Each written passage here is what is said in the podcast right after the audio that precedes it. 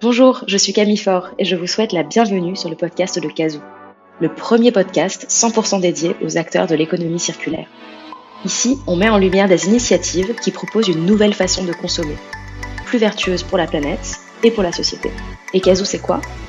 C'est un service de location d'appareils reconditionnés sur un modèle 100% circulaire. Si ça vous intrigue, je vous invite à aller jeter un coup d'œil à notre site heykazoo.com. h Allez-y, c'est parti.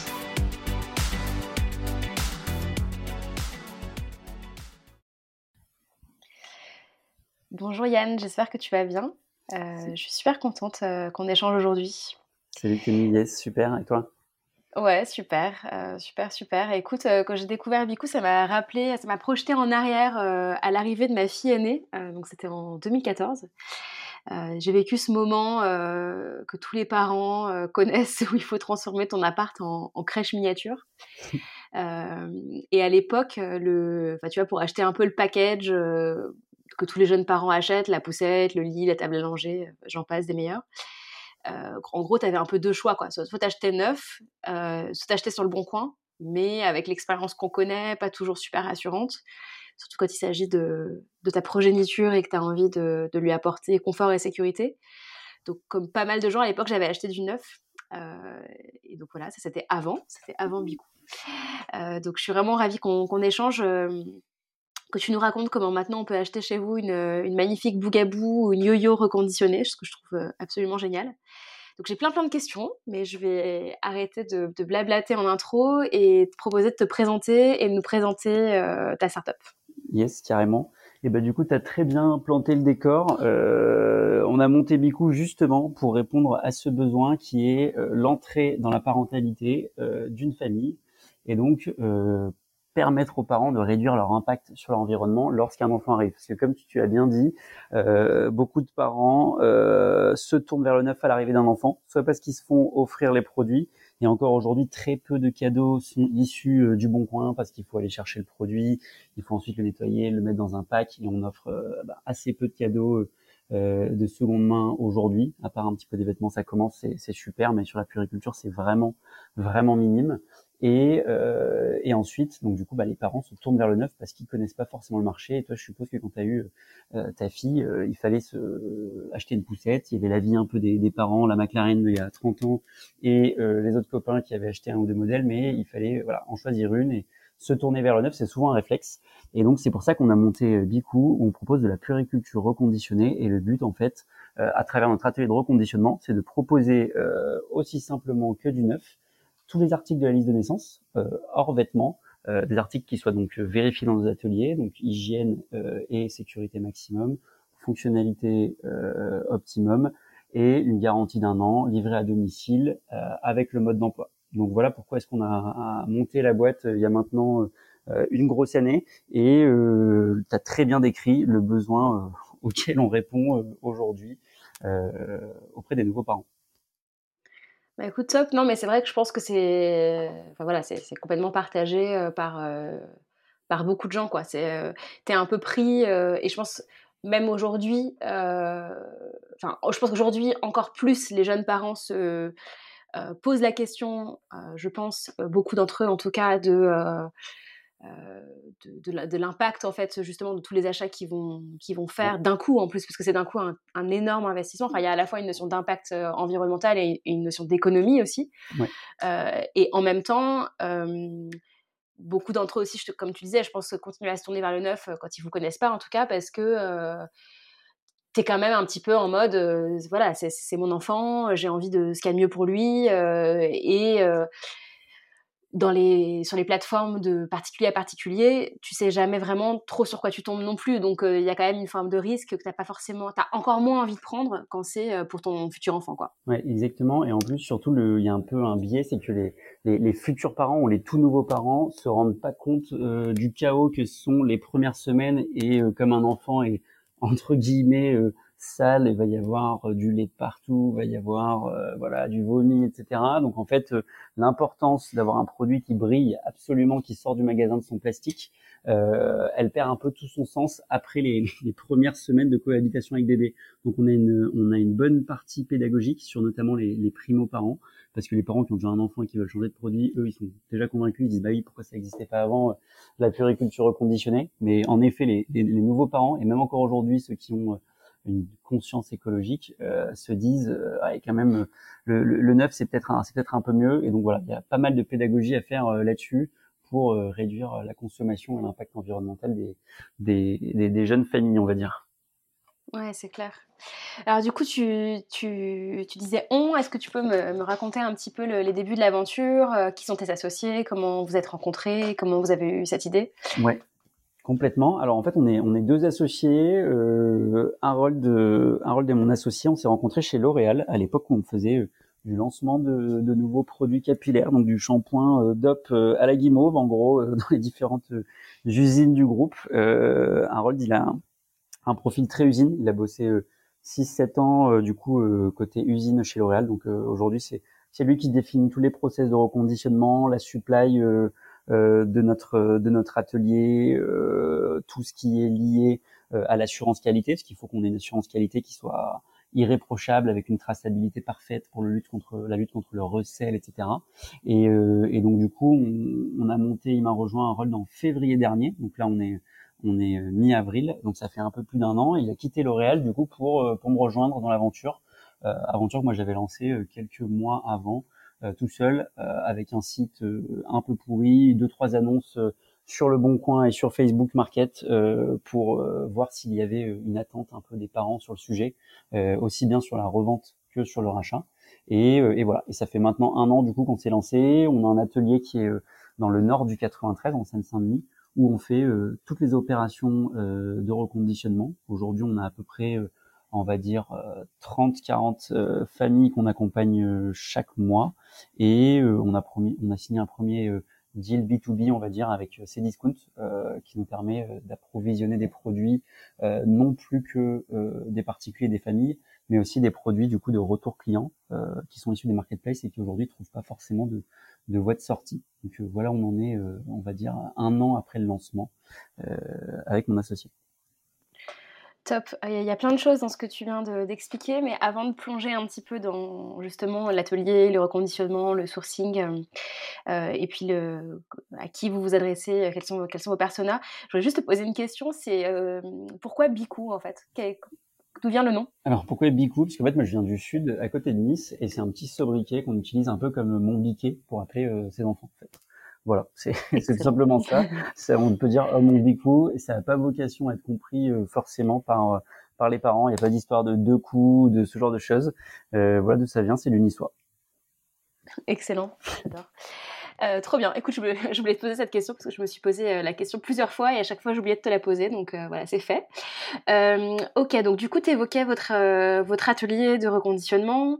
le fait que, si j'ai bien compris, il y a deux façons dont vous récupérez finalement les, les, le matériel à reconditionner ouais. directement auprès des particuliers, si je me trompe pas, ou euh, donc via les retours clients euh, de grandes enseignes comme euh, Cdiscount. Oui, exactement. Est-ce que tu peux voilà, m'expliquer un petit peu euh, comment ça se passe Peut-être en commençant par le, les particuliers? Est-ce ouais. que c'est vous qui les contactez? Est-ce que c'est eux qui vous contactent? Enfin, comment, comment se passe ouais. un, un, un achat d'une poussette à un particulier et ensuite ouais. un reconditionnement. Complètement. Alors en fait, euh, nous, ça nous tient vraiment à cœur euh, le fait de, on va dire, d'aider les particuliers à remettre leurs leur produits sur le marché, parce que c'est là aujourd'hui où il y a le plus grand euh, gisement de produits inutilisés.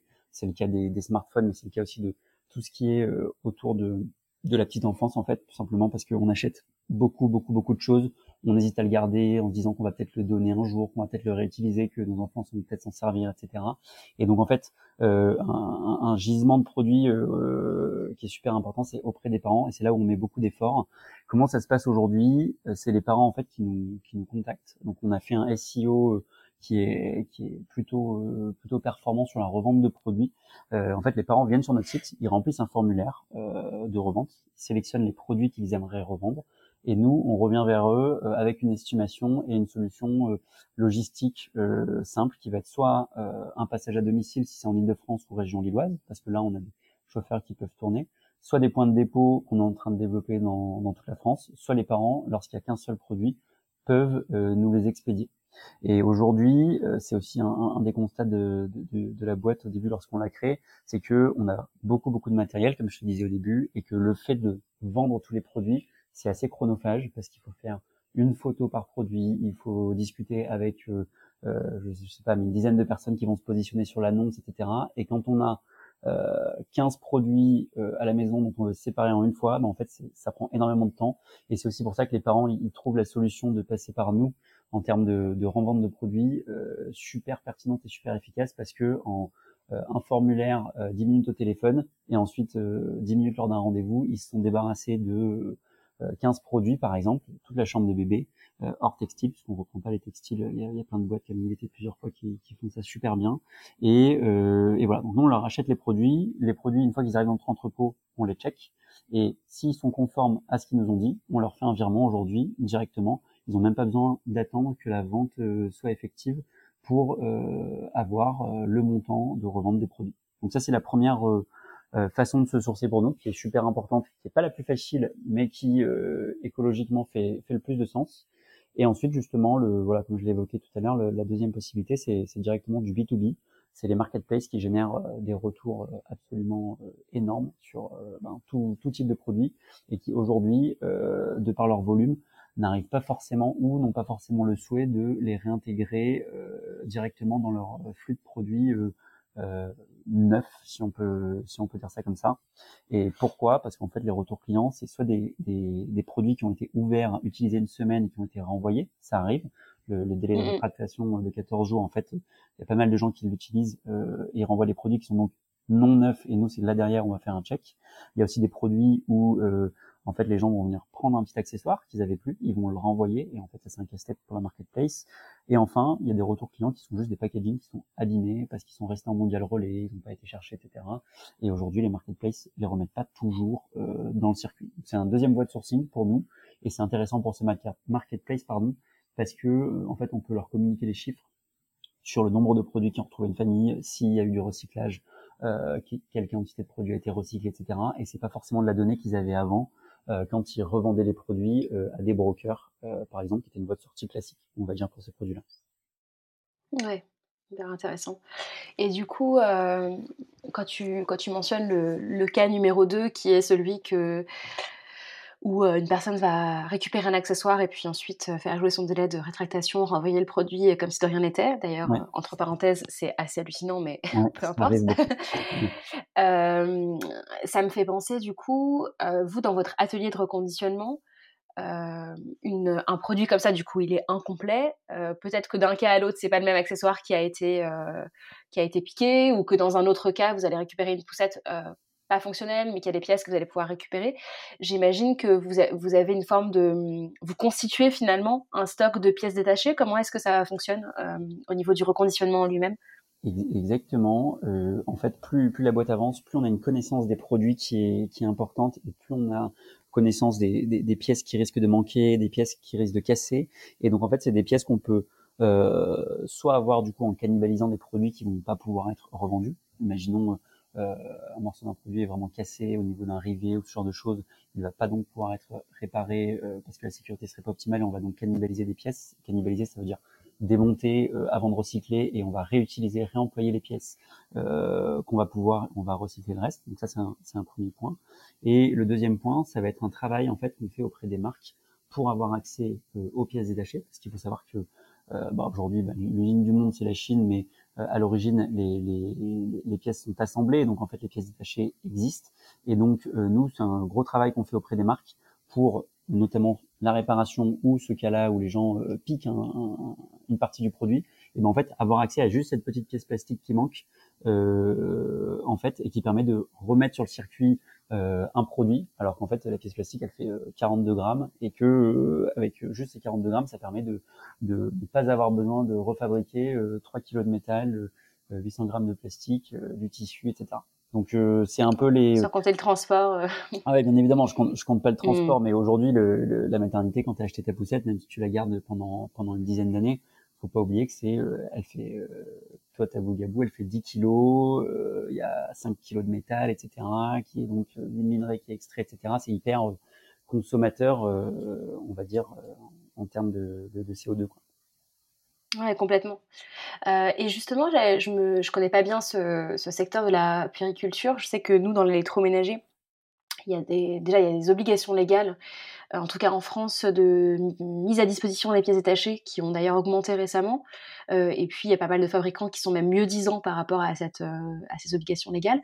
Dans, pour les produits que vous vous traitez, euh, comment ça se passe? Il y a des sur la mise à disposition des pièces détachées. Est-ce que J'imagine que ça va dépendre des fabricants, mais. Ouais. Alors du coup, ça va être obligatoire. Euh, il me semble que ça va être obligatoire l'année prochaine. Je, je suis pas sûr de ce que je dis, mais je crois que ça va être obligatoire là à partir de l'année prochaine. Et en fait, c'est assez marrant parce que c'est un marché où on n'a pas l'habitude de réparer. Et en fait, c'est vraiment nouveau. Contrairement à l'électroménager où euh, tu peux faire réparer ton grille-pain, euh, depuis quand même pas, mal d'années aujourd'hui, donc tu sais un petit peu les pièces détachées, tu peux avoir accès, etc. Et en fait, sur ce marché de la puriculture, vu que c'est des produits qui n'étaient pas réparés, aujourd'hui les fabricants n'ont pas forcément prévu euh, le sourcing des pièces, et c'est un travail euh, qu'on essaye de faire avec eux. On a essayé de faire un peu d'impression 3D. Le problème, c'est qu'on peut pas le faire sur tous les éléments qui vont, on va dire, porter atteinte à la sécurité du produit. Donc, c'est pas forcément une voie possible pour tous les éléments. Mais en effet, c'est en gros beaucoup de discussions auprès des fabricants pour avoir accès aux pièces détachées, pour euh, essayer de leur faire comprendre qu'il faut euh, mettre le pied euh, à l'étrier, bah, comme l'électroménager le fait de plus en plus avec toutes les heures qui se lancent, toi ce que tu lances, etc. donc voilà, c'est beaucoup de beaucoup de discussions et essayer de, de, de, mettre tout le monde dans le même bateau pour prolonger la durée de vie des produits. Et, le fait que ce soit fabriqué tout en Chine et qu'il n'y ait aucun assemblage en Europe, ça simplifie pas forcément la tâche justement d'avoir cet accès-là. Ouais, j'imagine. Euh, et puis là, tu parlais pas mal des pièces en plastique ou en métal, mais euh, du coup, dans une poussette, il y a aussi, comme tu disais, du textile. Euh, sur ce point de vue-là, du coup, j'imagine que ça complexifie aussi l'équipement que vous devez avoir dans l'atelier, parce que vous avez des lave-linges. Enfin, comment est-ce que vous fonctionnez sur la partie Tu vois, tu, tu, mentionnais le fait que c'était désinfecté, mais il y a parfois il y a des tâches euh, sur euh, le, comment, comment, on appelle ça le, vent, mais tu, vois ce que je veux dire, le, la, capote de la poussette. exactement. Bah ouais, en fait, on a, on a carrément un, atelier de reconditionnement et vocation à en faire une usine qui est vraiment multi euh, multitâche parce qu'on va en effet avoir un stand de couture, on va avoir un stand mécanique. Si tu prends l'exemple d'une poussette, il va falloir changer des roues ou des roulements pour arriver à la, à la remettre euh, d'aplomb. Parfois, c'est juste ça qui, qui, ne marche pas. En fait, c'est juste changer les roues et roulements qui sont plutôt des pièces d'usure, on va dire, et qui permet de, de remettre le produit euh, euh, ensuite en, en, service. On a en effet des machines à laver, des sèche-linges, euh, un stand de photo packshot pour que les parents ils puissent vraiment voir le produit exactement qu'ils vont recevoir, parce qu'aujourd'hui il y a un fort un, fort intérêt à ce que euh, on puisse communiquer sur l'état exact du produit, surtout sur la parentalité où on veut quelque chose d'absolument parfait. Donc on a en effet euh, une espèce de mini-usine avec plein de stands euh, et si on prend l'exemple des poussettes, elle, elle suit un petit peu comme comme si tu regardes en Formule 1 quand ils changent les roues, puis ils changent les autres parties, etc. On a toutes les différentes étapes qui sont processées pour que rien ne passe au travers et que le produit ressorte nickel. Et alors du coup, tout à l'heure, euh, enfin cet, atelier, euh, c'est un sacré investissement pour vous. Euh, donc il y a évidemment un usage très clair dans le cadre de votre business principal qui est de, revendre des produits reconditionnés. Est-ce que vous l'utilisez aussi pour, enfin il me semble que oui, parce que il y a, un, petit onglet réparer votre produit sur votre site, mais est-ce que tu peux nous parler de la, du service de réparation que vous proposez aussi et comment est-ce qu'il fonctionne? Alors carrément, ça c'est un peu un, service au début qui est, qui, est, qui est, né par hasard et qui est né d'une demande en fait des parents. Euh, c'est assez marrant, mais on avait de plus en plus de demandes de gens qui nous disaient est-ce que vous pouvez pas euh, regarder pour me réparer ma poussette? Et en fait, en effet, c'est des produits qui coûtent cher hein, quand on achète 400-500 euros son produit et que entre les deux enfants, quand on la reprend pour son deuxième enfant, on se rend compte qu'il y a une roue qui est bloquée, un frein qui marche plus ou que le pliage ne s'effectue plus, et ben en fait ça fait quand même euh, ben, mal au portefeuille et euh, mal à l'écologie si on doit s'en séparer. Et donc en fait on a carrément ouvert euh, en effet l'activité de réparation qui représente aujourd'hui on va dire 10% de notre temps et de notre chiffre d'affaires en ce moment. Et en fait, les gens, du coup, viennent chez nous, donc soit par téléphone, soit sur un formulaire de contact sur notre site, en nous en nous demandant telle ou telle réparation. Ça va très souvent être des problèmes de pliage, des blocages de pliage, des petites pièces cassées, des roues à remplacer ou des roulements. Donc vraiment des, des produits euh, d'usure. Et, euh, et en fait, il y a deux, y a deux raisons euh, au fait qu'on on comble un besoin grâce à ça. C'est que, comme je te disais tout à l'heure, en fait, il y a très peu d'assemblage qui est fait en Europe. Donc en fait, les fabricants, ils ont pas forcément la connaissance de, de ces pièces-là, de ces changements de pièces. Donc ils vont renvoyer quasiment, j'exagère, mais pas loin de ça, une poussette entière quand quelqu'un va avoir un problème de pliage pendant la période de garantie, si jamais le, le, problème est pris en charge par la garantie où ils vont être remboursés, mais ils vont pas vraiment faire cette action de réparer, de changer les pièces. Ou alors très très peu, il y a très peu de fabricants qui le font. Et en période hors garantie, en fait, les parents ils sont assez euh, euh, démunis parce que les pièces sont pas forcément trouvables euh, sur sur le net. Il n'y a pas de magasin qui vendent des pièces détachées. Et donc nous on a vocation aussi à proposer ça. Donc voilà comment c'est né et, notre atelier du coup fait en effet de la réparation, soit à domicile, on se déplace chez les gens, soit dans les gens viennent nous déposer à l'atelier dans le 93 leur article, on leur, euh, on leur, on leur passe une poussette de prêt, un peu comme quand on te donne une voiture de courtoisie euh, au garage, euh, quand il y a besoin de, de, faire une réparation un peu plus longue, on leur remet à dispo leur, leur produit. Voilà comment ça se passe. Top. Et c'est sur, enfin comment vous faites? Vous faites un, un devis sur mesure aujourd'hui ou il y a des grilles Alors, on, en effet, on a, au début, c'était vraiment sur le devis. chaque chaque cas était nouveau. Et là, les cas se représentant et sur les mêmes typologies de produits, en fait, on a, on a une grille, euh, en effet, qu'on a définie avec, par exemple, changement de deux roues, deux axes de roulement, euh, c'est euh, X euros, idem pour déblocage, idem pour réparation d'une partie du textile. On a défini une grille par marque et aujourd'hui, on n'est pas capable de tout faire encore. Mais le but, c'est qu'on arrive à, tout réparer pour que les gens ils aient, pas besoin de changer de produit, même en reconditionné, parce que c'est toujours mieux de, réparer, de réutiliser que de, recycler la pièce. Ouais, complètement. Puis, euh, comme tu disais tout à l'heure en, intro, euh, par définition, les gens qui réparent, enfin, le plus souvent, en tout cas, j'imagine que c'est leur propre poussette à la base, et donc ils sont déjà moins sensibilisés. Euh, bah, ça peut le, le, cas que tu décrivais quand tu n'as pas encore eu ton enfant, tu, tu veux euh, du matériel qui brille, euh, tout beau, sans aucune tâche, et puis après, très vite, tu te rends compte que de toute façon, il ne restera pas propre. donc, tu es complètement enclin à réparer parce que tu n'as plus cette nécessité d'avoir d'avoir un appareil qui, qui, brille comme un sous-neuf aussi. Donc, et, puis, et puis c'est un investissement. Et puis c'est un, un, sacré investissement parce que les, les, les dépenses aujourd'hui des, des, parents euh, en matériel pour l'arrivée d'un enfant, surtout du premier enfant, c'est astronomique. Hein. C'est quasiment 2000 euh, euros d'achat en, moyenne en France avant, avant la naissance d'un enfant. Donc euh, quand tu as un produit à 500-600 euros et que tu peux le réparer euh, plutôt que d'en racheter un, ça fait quand même plaisir. Et c'est un réflexe sur que tu vas avoir sur ton vélo, sur ta voiture, etc. Et que tu n'avais pas forcément sur tes articles bébé. Quoi. Non, c'est clair. C'est hyper euh, intéressant. Et alors justement sur la partie, euh, enfin je reviens sur la partie reconditionnement. J'ai vu que vous aviez des grades, vous aviez défini des grades en fait. Euh, je me posais la question de comment est-ce que vous aviez affiné chaque critère en fait. J'imagine que c'est un petit peu justement en, marchant que vous avez défini tout ça, mais ça m'intéresse de comprendre le, la dynamique aussi des retours clients et à quel point ça voilà comment comment cette grille là euh, est née et, euh, et si tu penses qu'elle est fixée que vous allez potentiellement la faire évoluer c'est, je te pose cette question parce que c'est des sujets qu'on se pose nous aussi que et que au global d'ailleurs euh, si tu regardes un petit peu les derniers décrets le législateur va je pense pas tarder à exiger de définir de façon assez claire des, des, des notions de reconditionnement et, et c'est un vrai sujet en fait parce que il y a des choses qui sont enfin, d'objectiver des ressentis enfin voilà. C'est assez large comme question mais du coup voilà c'est un sujet qui me qui m'intéresse. Ouais c'est super euh, c'est c'est une super question parce que ça touche tous les gens qui font du reconditionnement de la réparation et en fait c'est si tu prends l'exemple de la de, la voiture et d'un garage auto euh, la cote de ta voiture elle va être complètement euh, définie par le nombre de rayures le nombre de, de, de de kilomètres, etc. et tout. Et en effet, nous, on a défini donc des grades de reconditionnement au, début de la boîte. On, l'a construit euh, vraiment en tant que, bon ingénieur, un peu comme une panoplie de défauts euh, dans les usines en sortie de produit.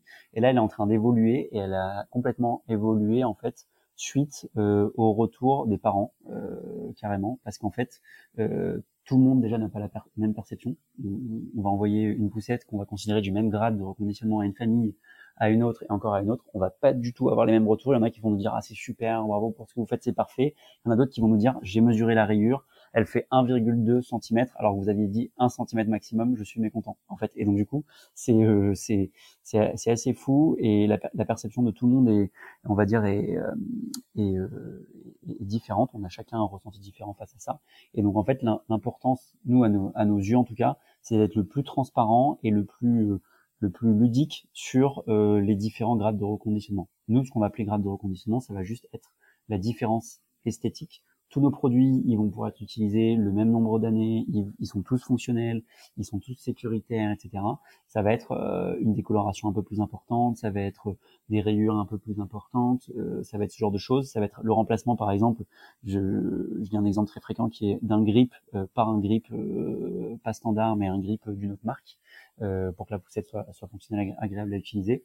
Et en fait, là, ce qu'on va faire, on n'a pas encore commencé, mais on, on, va le tourner. On va faire en fait des vidéos explicatives par grade de produit pour que les gens en une ou deux minutes puissent avoir une très très claire vision des défauts qu'ils vont pouvoir retrouver sur des produits euh, parce qu'en fait c'est un peu plus dur à, on va dire à, expliciter que sur un téléphone où tu vas juste pouvoir dire trois rayures sur l'écran euh, et euh, batterie qui va jusqu'à 99% de charge par exemple. Il y a beaucoup plus de cas possibles. Donc nous on va faire des formats vidéo qu'on va tester sur les grades de reconditionnement. Voilà ce qui nous semble le plus pertinent euh, et qui va limiter, on espère, le nombre de questions et, la priorité des gens. Ouais, c'est intéressant. Puis en fait, euh, tu mentionnes le cas du téléphone. Euh, je pense qu'il y a une notion en effet de l'objet et peut-être il y a des éléments très objectifs à checker, mais il y a aussi une question de comment dire, de, déjà de taille. Enfin, tu vois, je, pense à une poussette. Euh, bah, checker euh, les, rayures sur l'intégralité de la poussette, euh, c'est peut-être plus long, plus compliqué, parce que t'as pas juste un petit objet qui tient dans une main à retourner et, à regarder, quoi. et puis après, ouais, parce que l'exemple de la rayure, elle, est, elle intéressante. Ça me fait penser nous à, des éléments qu'on a aussi sur, je pense par exemple à une machine à café. parfois, on se pose la question de ah bah tiens, on a une rayure sur une partie qui se voit pas parce qu'elle va être contre le mur, parce qu'elle est derrière l'appareil, sur le réservoir à eau de la machine à café. Est-ce qu'on le change? Est-ce qu'on le change pas?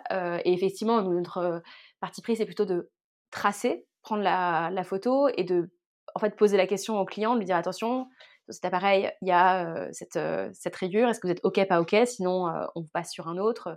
Enfin voilà, mais, mais c'est, pas évident quoi. C'est, vraiment, on est, on est en test and learn sur le sujet. Euh, parce qu'à l'inverse, quand on a parfois on peut faire le choix. Euh, aujourd'hui, c'est ce qu'on fait en tout cas, typiquement sur les, les, les, grilles qui sont les, les repostas en fait, là où tu mets ta tasse euh, quand tu fais ton, ton, café. En fait, elles sont rayées au bout de deux cafés. Enfin, c'est, c'est, c'est du métal, donc elles sont tout de suite rayées. Quand, dès que la machine est utilisée, elles sont rayées en fait. Donc, si on veut avoir un ressenti nickel, ce qui aujourd'hui est notre parti pris, euh, on la change systématiquement. Mais en fait, on a des clients qui nous ont dit bah oui, mais moi je veux pas que vous la changiez parce que justement, si je viens chez vous, c'est que je veux limiter mon impact environnemental. Donc, euh, si vous changez toutes les pièces de la machine, bon évidemment, même si c'est pas le cas, je, caricature, mais euh, en gros, ça m'intéresse plus. Et donc, on se retrouve d'un côté, comme tu dis, avec des clients qui vont mesurer la moindre rayure et, et pas être contents parce qu'il y a une trace alors qu'on leur avait dit que ce serait un état jugé excellent et avec extrêmement peu de défauts visuels.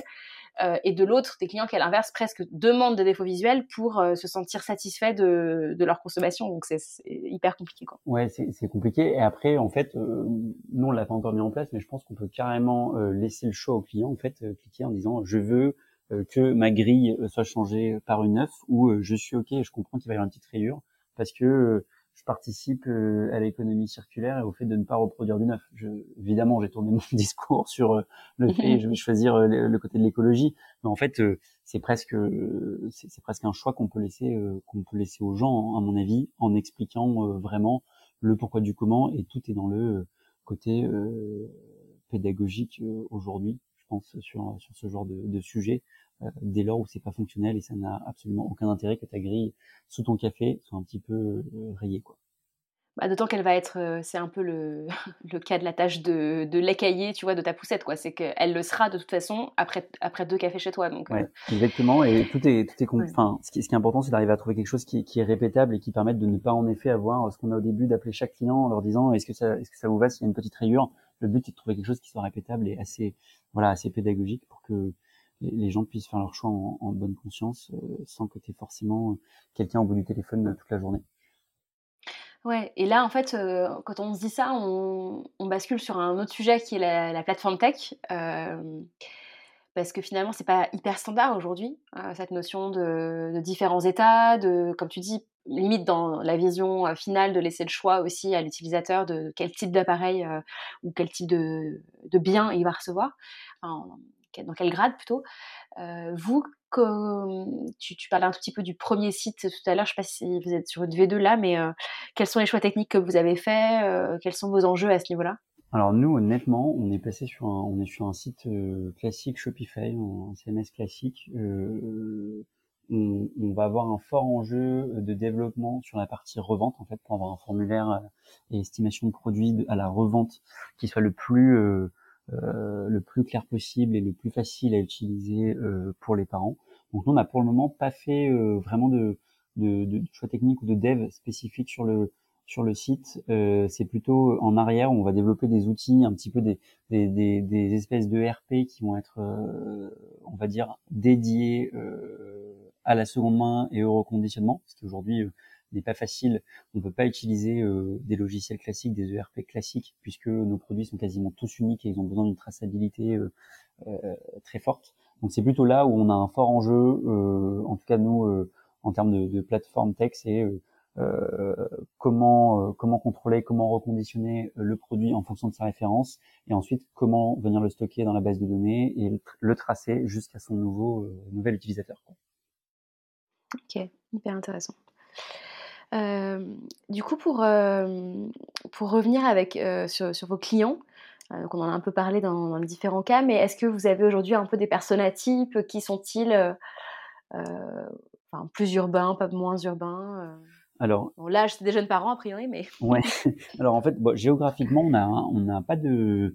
Donc nous, on est, on est basé en Île-de-France, mais en termes de vente de produits, on a vraiment toute la France. C'est réparti dans toute la France. Euh, euh c'est pas, c'est pas axé euh, Île-de-France du tout. Euh, donc ça, c'est un premier point. Ensuite, on a à peu près euh, un quart, un tiers de nos clients qui font des cadeaux de seconde main. Donc ça, c'est, c'est vraiment, ça, c'est vraiment trop cool et c'est une de nos plus grandes fiertés parce que euh, on arrive en tout cas à notre échelle pour le moment à changer la donne euh, lorsqu'il y a une liste de naissance et que quelqu'un dit euh, je veux une liste de naissance zéro déchet, ben en fait on, on, apporte une vraie réponse simple pour quelqu'un qui dit ok je cherche, en fait il tombe sur nous, il dit ah bon bah trop cool, je, je réponds à la demande de, de, de ce couple là et j'ai pas besoin de passer des heures à chercher un produit sur le bon point. Donc ça c'est à peu près un quart un tiers des parents, un, un, quart un tiers de nos clients. Ensuite euh, la moitié de nos clients, c'est des gens qui ont déjà un enfant et qui ont besoin d'un deuxième article. Euh, voilà. Et le dernier quart qui reste, c'est des primo-parents euh, et qui ont plutôt euh, une, on va dire une, envie écologique et de mieux consommer qui viennent chez nous. Voilà, voilà ce que je peux dire à peu près sur nos clients. C'est beaucoup la maman qui passe la commande. Encore aujourd'hui, trois quarts du temps de nos clients sont des clientes euh, et c'est souvent un choix qui est fait en couple. Voilà ce que je peux te dire sur nos clients. Euh, à date, c'est un vrai, un vrai chat, un vrai choix, un achat important euh, de, que d'acheter la poussette et les gros articles de puriculture. Ok. Et du coup, tu disais qu'ils étaient dans toute la France. vous livrez avec des transporteurs classiques. Alors, c'est des, articles hyper volumineux. Enfin, comment est-ce que ça a un impact c'est des articles hyper volumineux, en effet. La logistique, c'est, c'est, c'est, une, c'est une vraie galère. Euh, mais euh, aujourd'hui, on, nous, on passe euh, la trois quarts, les trois quarts de nos commandes avec Colissimo, en fait, euh, uniquement. On a, on a, un contrat avec un centre de dépôt qui est à côté de notre, de notre atelier. Et, euh, et ensuite, les produits qui sont plus volumineux, on utilise Cocoli, qui est le, qui est le blablacar, le blablacar du colis, qui est une solution qui est plus écologique et qui permet, sur des gros volumes, d'acheminer plus facilement et avec un coût plus intéressant nettement aussi. Euh, des, grosses poussettes doubles euh, chez, chez des gens qui habitent à Marseille par exemple. Et donc en fait Cocoli ça, ça, ça utilise des, des, espaces vides soit euh, dans le véhicule de particuliers qui font un déplacement euh, d'un point A ou d'un point B, ou soit des espaces vides aussi chez des pros qui ont dans leur camionnette, par exemple, X mètres cubes de dispo sur un trajet qui est prévu dans une semaine. Donc voilà les, les transports classiques qu'on utilise. Euh, nous, on a, on met une grosse, un gros point à ce qui est zéro plastique dans tous nos tous nos packs. Donc ça veut dire qu'ils sont full carton euh, et papier, même si les scotch euh, papier euh, qu'on utilise, un peu en, on va dire en opposition à, au monde du neuf où chacun des petits articles est aujourd'hui empaqueté dans un sac plastique dans le monde de l'enfant en tout cas. Ouais, tout à fait. et d'ailleurs, à l'époque où j'avais, j'avais acheté beaucoup de choses neuves pour ma fille, ça ça m'avait pas choqué, mais j'ai lu il y a pas très longtemps que, et c'est chose que c'est pas hyper connu de, des, des, jeunes parents qui, bah, qui s'équipent en neuf. Mais justement, l'emballage de, de, tous ces articles-là dans du plastique, et même ne serait-ce que parfois les émanations de, des produits qui sont utilisés pour, pour nettoyer, etc.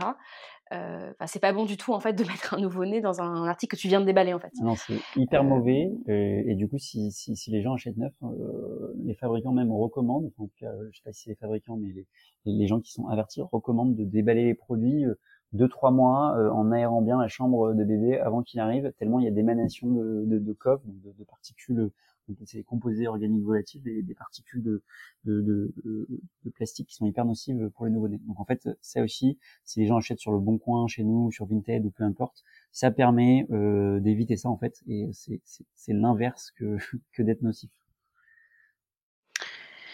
Ouais, c'est un sujet, euh, je pense, qui mériterait d'être euh, davantage, davantage communiqué. Oui, carrément. Mais...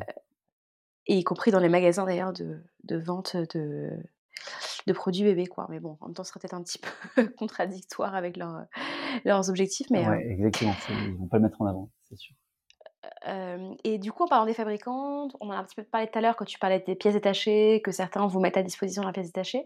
Quelles sont vos, relations avec eux? Est-ce que, euh, euh, je sais pas, parce que tu parlais notamment d'utiliser par exemple les retours de ces discounts.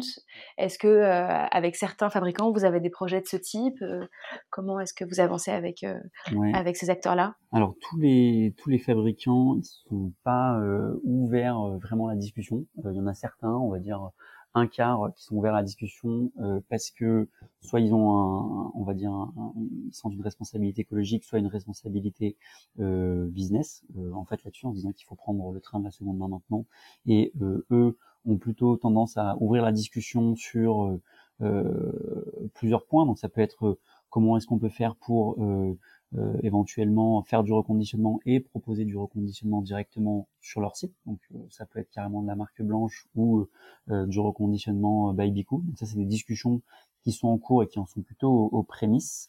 et ensuite sur la mise à disposition de pièces détachées, aujourd'hui on a juste deux fabricants qui sont ok avec qui on, va commencer justement un approvisionnement en direct.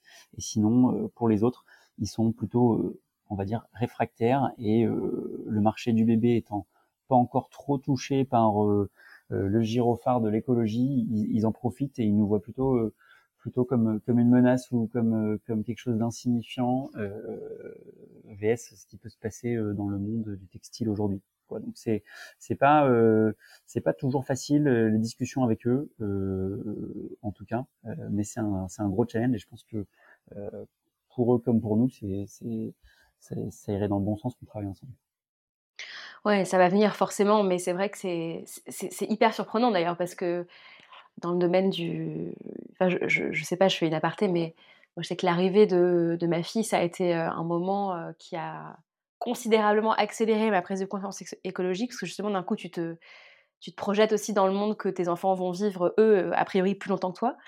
Euh, et pour autant, tu vois, quand euh, je t'écoute, euh, malheureusement, ça me surprend pas plus que ça, mais ça devrait être des produits où justement les fabricants s'engagent sur la durabilité, ont cette démarche de diminuer leur empreinte, etc. Et, là, que, quand on t'écoute, on se rend compte qu'il y a encore pas mal de chemin à faire. Quoi.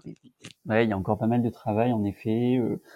après, moi, je, suis persuadé que ça va venir, mais c'est tellement nouveau pour eux, c'est un nouveau c'est un nouveau business. Évidemment, vendre un produit de seconde main, et eh ben c'est faire beaucoup moins de marge que sur du neuf. Donc, ça change tout leur tout leur business model aujourd'hui, et donc c'est pas quelque chose qui les qui les attire directement, surtout dans ce marché où il y a en fait quasiment pas d'initiative écologique et en fait tant qu'il n'y en a pas un qui a bougé euh, ben en fait euh, personne ne s'agite quoi c'est un peu euh, c'est un peu comme une attaque autour de France. Si tout le monde reste un peu tout tranquille ben on va jusqu'au bout euh, tous ensemble. Ben, si c'est c'est un peu c'est un peu la même chose. Et je pense que le premier qui va bouger et, et allumer un, un, un, pétard ça va faire bouger tout le monde. Donc après l'allusion à la Formule 1, ah l'allusion au cyclisme, euh, j'ai prévu. Euh, J'attends la vidéo au Dakar. Excellent, euh, ça marche. Bah, écoute, on a déjà fait un bon tour. J'avais aussi une, question. Donc aujourd'hui, on trouve tous vos produits sur, bien sûr, votre site. Euh, tu mentionnais un partenariat avec Cdiscount sur la partie récupération des retours, mais est-ce que euh, vous êtes aussi disponible sur d'autres euh, plateformes? Comment ça, comment vous êtes distribué? Oui, alors nous aujourd'hui on est distribué sur notre site directement sur bicou.com. On est aussi distribué sur Cdiscount parce qu'en fait c'était une une grosse envie pour eux que de lancer euh, la puriculture reconditionnée. Euh, donc c'était une envie pour eux. Euh, ils, sont, venus aussi nous chercher pour ça. en fait, donc on est disponible sur ces discounts, sur une partie de nos produits, et on est aussi disponible sur une plateforme de seconde main qui s'appelle Bibs, qui est en fait un, un, Le Bon Coin mais spécialisé dans le dans l'enfant et dans le bébé, où on est vendeur pro, un peu comme tu pourrais avoir des vendeurs pro sur sur Back Market. Euh, voilà, c'est nos trois canaux de, de distribution aujourd'hui euh, qui sont intéressants puisqu'ils sont tous les trois euh, très différents, euh, où on a des consommateurs qui s'attendent à faire du particulier au particulier, finalement tombent sur un pro. Euh, les gens qui sont sur notre site, ben, ils savent pourquoi ils sont là, plutôt écologiques, et ces discounts s'est mêlé dans un flot de produits, ils se disent tiens, ah pourquoi pas en fait un, produit reconditionné, je vais voir ce que ça donne et j'ai la garantie de ces discounts derrière. Donc c'est assez marrant et c'est ces trois canaux qu'on continue d'exploiter pour bah, justement mieux connaître euh, les personas dont tu parlais euh, tout à l'heure. Top. Et euh, quels sont, alors on est déjà bien avancé en 2022, donc je vais peut-être commencer à parler de 2023, mais disons quels sont vos projets de développement à, à, court, moyen terme, sans parler de, la vision très long terme, parce qu'à ce stade de, développement c'est compliqué, mais quels sont un peu les, projets à venir? Oui, bah alors du coup, à, moyen terme, pour aller un peu plus loin, nous, notre but, c'est vraiment de proposer, euh, si tu veux, tous les articles dont vont avoir, besoin pardon, les familles pour euh, leurs enfants de 0 à 6 ans. Donc ça, on va partir de la liste de naissance jusqu'au petit vélo, la petite draisienne, la raquette de tennis, l'instrument de musique, etc., euh, dont tu vas avoir besoin, et en fait que, que tu achètes et que ton enfant grandit, tu n'en as plus besoin, etc. Donc nous, notre but, c'est de couvrir tout ce scope-là euh, euh, à moyen terme. Donc, bien évidemment, on va pas faire de textile, mais c'est sur tous les articles volumineux que tu peux imaginer, la trottinette, etc., euh, des rollers, euh, tout ce que tu veux. Euh, donc ça, c'est un peu à moyen terme. Et à plus court terme, l'objectif, c'est de, c'est de monter une, une vraie usine de reconditionnement où on va pouvoir avoir euh, si tu veux, tous les départements, euh, on va dire désinfection, nettoyage, réparation, et cela pour chaque chaque euh, type de produit.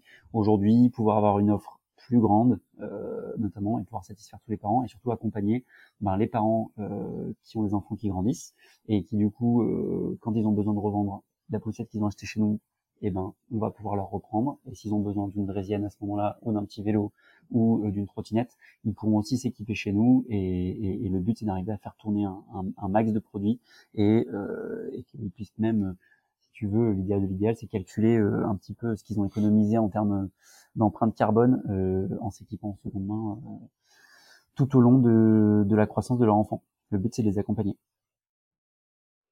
Super, bah écoute, oui, c'est il y, a beaucoup à faire, surtout que c'est des années où il y a pas mal de comment dire de, turnover en fait dans ces dans ces équipements là. Carrément, c'est. T'en as, as, beaucoup qui sont associés à des âges. certains durent six mois, d'autres deux ans, mais rarement beaucoup plus. Ouais. Euh, donc c'est un des rares marchés. c'est un des rares marchés en fait où l'obsolescence naturelle du produit, donc ça veut dire le moment où on arrête de l'utiliser, elle est elle est, vachement antérieure à l'obsolescence technique du produit. Ça veut dire le moment où tu ne vas plus pouvoir l'utiliser, soit parce qu'il est cassé, soit parce que euh, il ne marche plus en fait. C'est un des rares marchés euh, où, il y a ce cas-là qui se produit et c'est assez, euh, c'est assez marrant de, de, le voir en fait tous les jours. Top. Bah, écoute, c'était super intéressant. j'aime bien, est-ce qu'il y a des sujets qu'on n'a pas abordés déjà avant que que je te pose ma petite question d'ouverture de la fin? Non, je pense qu'on a fait un je pense qu'on a fait un bon tour.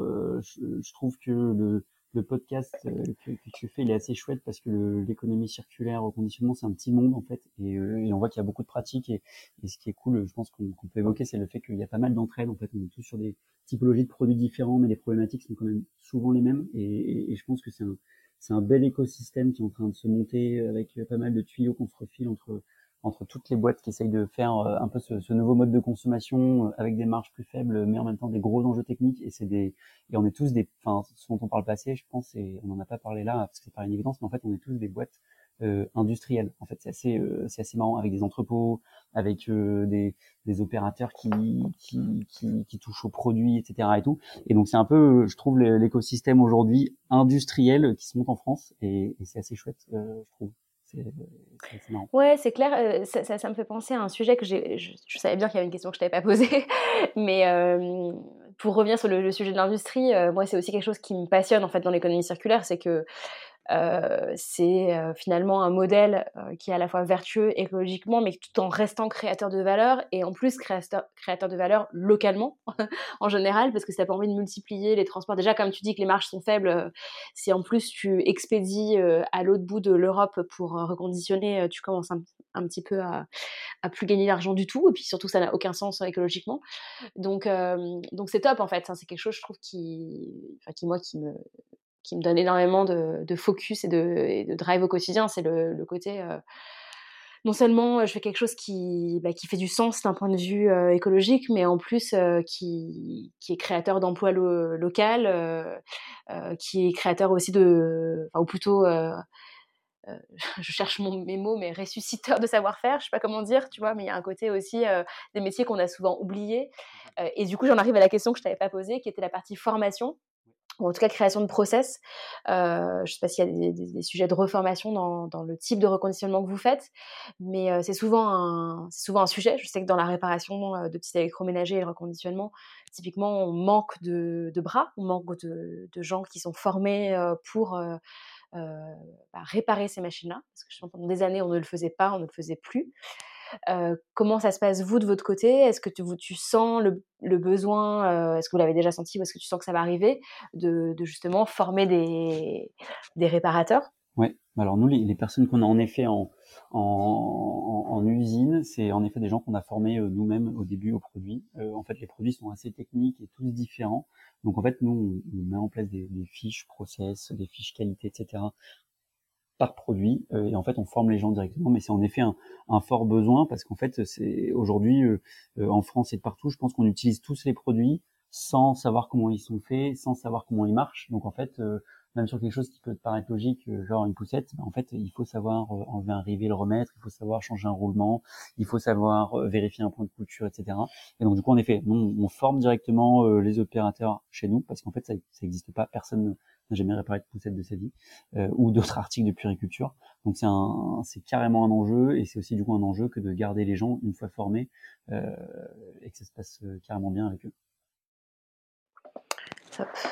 Ah ouais, puis il faut, faut qu'elle, faut savoir la réparer, puis il faut qu'elle soit réparable aussi, parce que tu parles de rivet, mais euh, parfois, ou alors c'est peut-être juste que justement moi j'ai pas été formée, mais parfois tu as l'impression que le, la pièce elle est juste une fois que qu'elle est cassée ou que tu vois elle est sortie de de son du gond, je sais pas comment dire, mais euh, que, que, tu veux juste pas la remettre quoi. Enfin que ça a été fait d'une manière où euh, en fait soit tu changes limite tout le châssis de la poussette, soit c'est galère quoi. Exact. Il y a certains produits en effet où on va les recycler directement, on va séparer les matériaux, on va les recycler quand on peut rien faire. Il y en a d'autres qui sont réparables et en effet c'est aussi pour ça qu'aujourd'hui nous on se positionne sur quelques marques qui sont un peu plus premium parce que la réparabilité est, est un peu plus haute. Ouais. Classiquement, en effet, le premium est en général plus éco-conçu, en général. Top. Euh, bon, bah écoute, euh, super. Euh, j'aime bien poser à la fin de la discussion une question sur s'il y a un livre ou, une personnalité, un entrepreneur qui, t'inspire, que tu nous conseillerais de, suivre ou du coup de lire dans le cadre d'un ouais.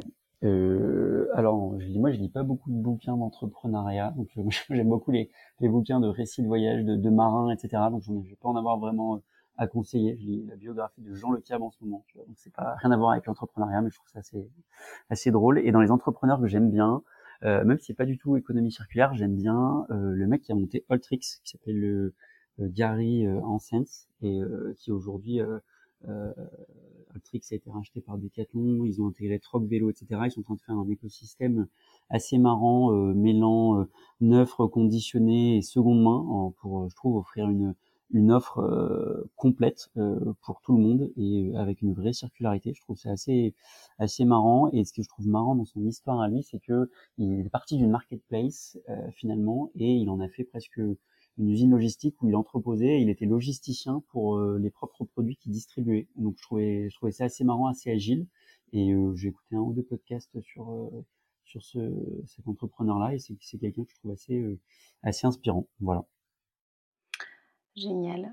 bah écoute, tu vois, c'est top que tu me parles de, lui parce que je connaissais la boîte, mais je l'ai jamais entendu. Donc, je vais googliser un petit peu son, nom pour, euh, pour moi aussi pouvoir écouter euh, euh, ces témoignages parce que c'est vrai que c'est intéressant aussi ces sujets de bah, d'entrepreneurs comme ça qui ont vécu un plus ou moins un pivot d'après ce que je comprends de ce que tu décris euh, et puis euh, du coup ensuite un rachat par euh, une énorme structure comme comme Decathlon. Donc ouais, super intéressant. carrément c'est ça. C'est pas quelqu'un qui fanfaronne donc tu le vois pas trop de partout je pense. Mais en effet il, je sais pas s'il a opéré réellement un pivot ou pas mais en tout cas c'est vraiment parti de ta chambre avec tes boîtes de produits que t'expédies par la poste ou par eBay à l'époque un rachat par Decathlon. Et et donc du coup maintenant une, mainmise avec Troc Vélo tout assez intéressante comme modèle. top. Super intéressant. Bon, bah écoute, merci beaucoup Yann. Je, te souhaite beaucoup de réussite dans, ce projet que je trouve ultra pertinent, et enfin ce projet, cette boîte euh, qui existe, que je trouve ultra pertinente et que, comme je le disais en intro, j'aurais aimé avoir à ma disposition à l'époque où j'ai investi dans, le matériel de périculture. Donc bravo pour cette idée et, et je te dis à bientôt. C'est gentil. À bientôt, Camille. Salut. Merci à vous d'avoir écouté cet épisode en entier. Si vous aimez ce podcast, si vous avez envie que plein de gens entendent parler de toutes ces initiatives canon, vous avez le pouvoir de nous aider. Vous pouvez partager l'épisode à des amis, vous abonner sur votre plateforme d'écoute préférée, nous laisser une note 5 étoiles ou même un commentaire. Enfin, si vous avez des suggestions d'invités, n'hésitez surtout pas à nous écrire sur les réseaux, on adore ça. Je vous remercie de votre fidélité et je vous dis à très bientôt.